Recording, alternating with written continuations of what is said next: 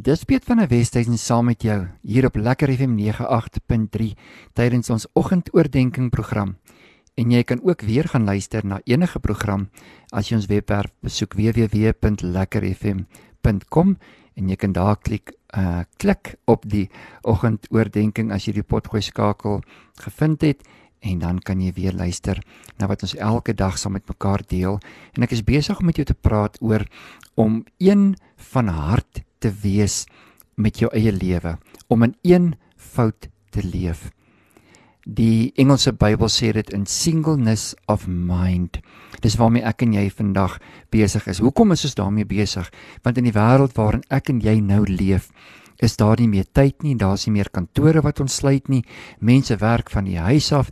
Mense weet nie waar hulle eie remme is nie en hulle sal dag en nag werk en almal dink omdat hulle jou selfoon, jou mobiele foonnommer het, dat hulle jou dag en nag kan skakel en by jou kan uitkom. So af en toe dan moet jy vir jouself sê, die kantoor is nou toe. Dat jy 'n deur moet toemaak, want weet jy hoekom? Dat jy 'n balans in jou lewe kan handhaaf.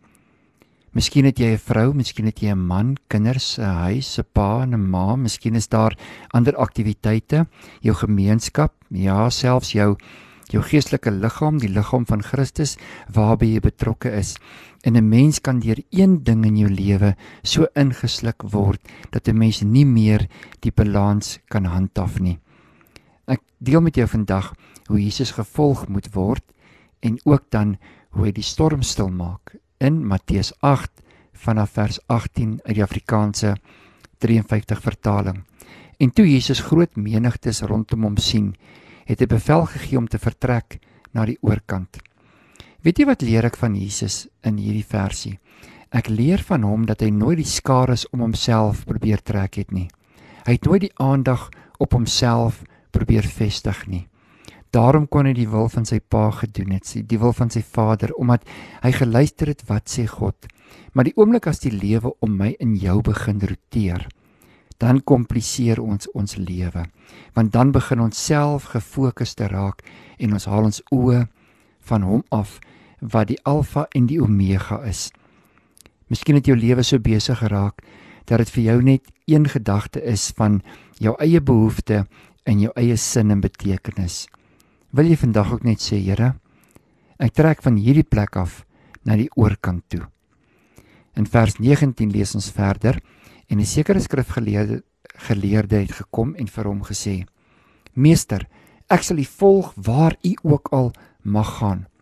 En Jesus sê vir hom: Die jakkalse het gate en die voëls van die hemel neste, maar die seun van die mens het geen plek waar hy sy hoof kan neerlê nie.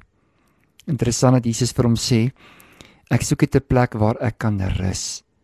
En dan sê die disipel: "Here, maar waar u gaan, daar sal ek ook saam met u gaan." En in plaas van om 'n medewerker van Jesus te word, het hulle altyd opgekyk na Jesus om die werk te doen. En Jesus soek net 'n bietjie rus. Ek dink hy was moeg want toe hy nou éventueel in die skytjie kom, toe hy gaan slaap.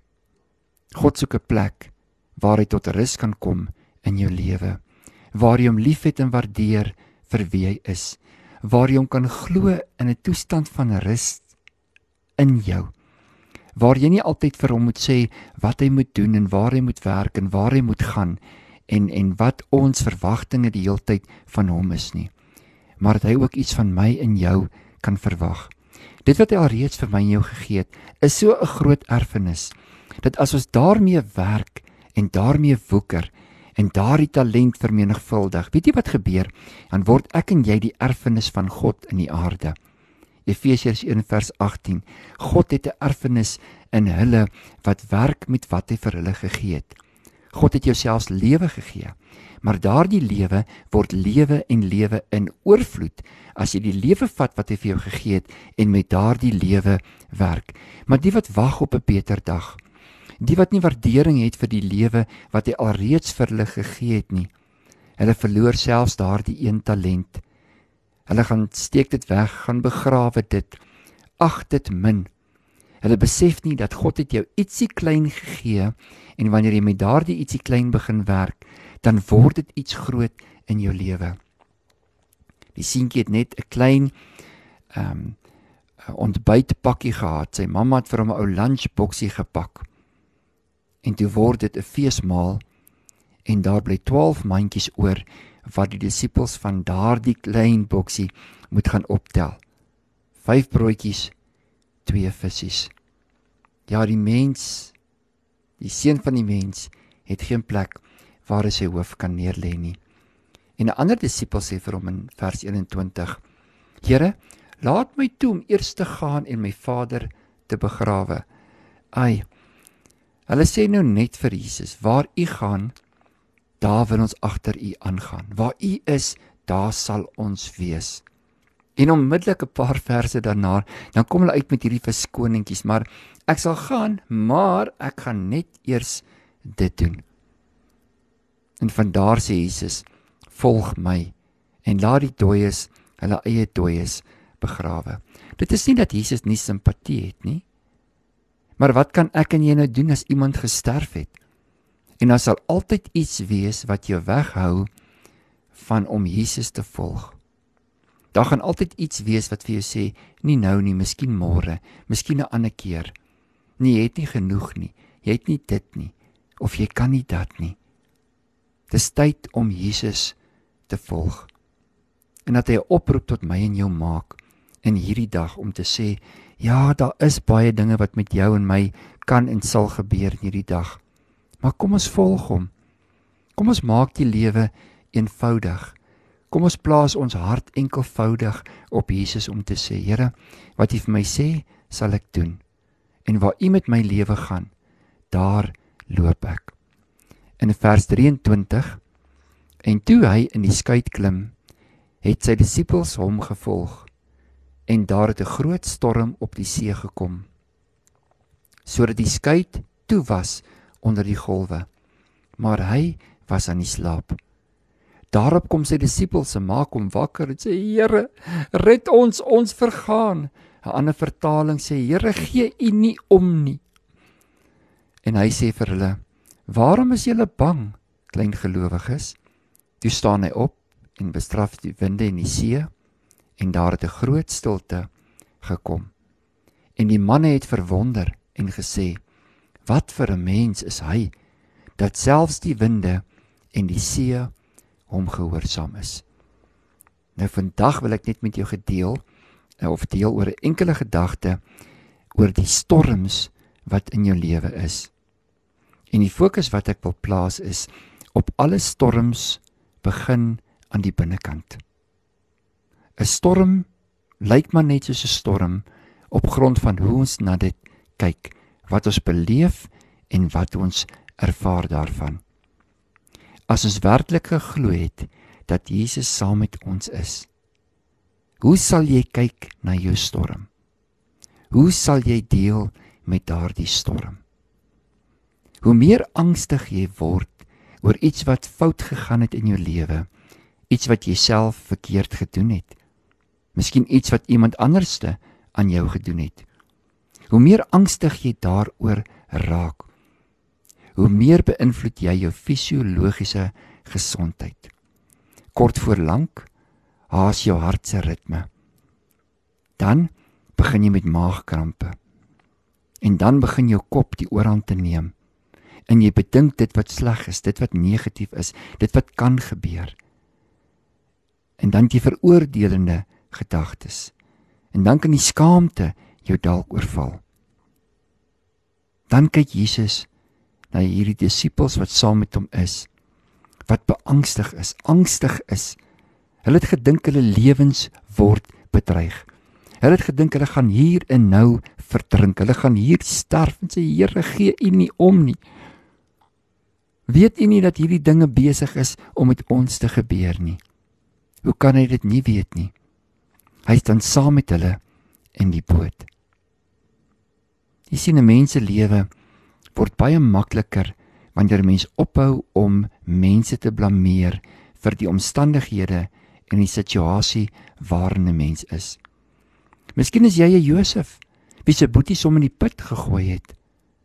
Maar moet nooit vergeet wie saam met jou is nie. Want daardie proses waarin jy is, is besig om iets goddeliks in jou te doen. Uit elke verhaal in die woord van God, elke mens se lewenssituasie wat ek en jy in retrospeksie kan teruglees in die woord, gaan jy sien dat die goeie werk waarmee God begin, hy gaan dit volbring. God het nog nooit iemand halfpad in die stryd gelos nie. Hy het nie iemand halfpad genees nie. Nee, hierdie wonderwerkende Jesus wat ons leer ken het, hy doen 'n volkomme werk. Toe aan die kruis gesê het, dit is volbring, het hy presies bedoel wat hy gesê het. Dit is volbring. Hy het sy lewe kom gee sodat daar lewe kan wees. Hy het sy lewe vir jou kom gee dat jy mag lewe en lewe in oorvloed kan hê. Daardie oorvloed is in die eenvoud van ons geloof. Dis nie so moeilik nie. Die Bybel is nie so moeilik nie. Gehoorsaamheid en geloof is nie so moeilik nie. My dogter Odel, wanneer sy aangetree het vir 'n 100 meter hekkie of sy moet 'n 400 meter hardloop of 'n 100 meter en uh, sy die atletiek baie baie geniet in haar lewe. Dan sê sy my pappa, dit is so moeilik. Dan sê ek vir moeilik maar moontlik. Onthou as dinge vir jou moeilik raak wat Piet van der Westhuizen vandag vir jou sê, moeilik maar moontlik. Jy kan dit doen want jy is tot alles in staat deur Christus wat jou die krag gee. Maar as jy na daai golwe kyk en jy kyk nie omstandighede in jou lewe en dit wat aan jou deur kom klop wat besig is om 'n uitdaging aan jou te bied. Daardie Goliat wat jou name noem en daardie Goliat wat vir wat vir jou hulpeloos laat voel. God maak jou soos 'n Dawid. Hy gee vir jou die durf en die daad om hom te kan vertrou. Dat jy met daardie God daardie bende storm loop. Daardie muur van verwydering, verwerping, skaamte, vrees, veroordeling en beperking dat jy met met jou God hom kan stormloop en kan sê in die naam van die Here is daar vir my oorwinning. Wanneer daai groot storm in jou lewe opkom, is dit tyd om jou geloof te aktiveer. God wil hê jy moet jou geloof aktiveer. Want daardie storm wil maar net vir jou aanduiding gee van dieselfde grootte van krag van jou geloof wat in jou is. Groter as die storm is die woord. Groter as die storm is die een wat die storm kan stilmaak wat in jou is. En as jy lank genoeg op Jesus vertrou het, dan word daardie vertroue 'n autoriteit wat jy in jou lewe begin ontwikkel. Dis dan wanneer jy in die naam van die Here begin beweeg. Dis ook dan wanneer jy hand op die siekes lê sodat hulle genees kan word. Dis dan wanneer jy God op sy woord neem en op sy woord kan vertrou dat soos hy in hierdie wêreld is saam met ons kan ons ook in hierdie wêreld beweeg. Van waar hy sê in Johannes 17 Ek bid nie vir die wêreld nie, maar vir die wat U my gegee het. Ek bid ook nie dat U hulle uit die wêreld sal uithaal nie, maar dat U hulle sal bewaar terwyl hulle in die wêreld is, dat U hulle sal heilig in die waarheid, dat hulle 'n uitstaan mens sal wees. Ja, dat die durf en die daad wat U in my het in hulle ook sal wees dat die woord wat ek vir hulle geleer het nou in hulle sal wees. En die woord wat ek met hulle gedeel het ook die woord en die krag sal word wat hulle met ander sal deel. Sien jou lewe word maklik as jy jou nie so bemoei met al hierdie storms aan die buitekant en dink dat iewers eers moet iemand vir jou 'n redder wees en jy besef nie dat naby jou is die woord in jou mond en in jou hart om dit te bely en dit te kan doen. Kom ek bid saam vir jou. Vader, in 'n baie besige wêreld, dank ek U vir 'n oomblik van stilte dat ons U kan beleef en ervaar. Want wanneer ons met U begin, dan loop ons daardie pad end uit met U. En groot en sterker is Hy wat in ons is as Hy wat in die wêreld is. Dankie daarvoor in Jesus naam. Amen.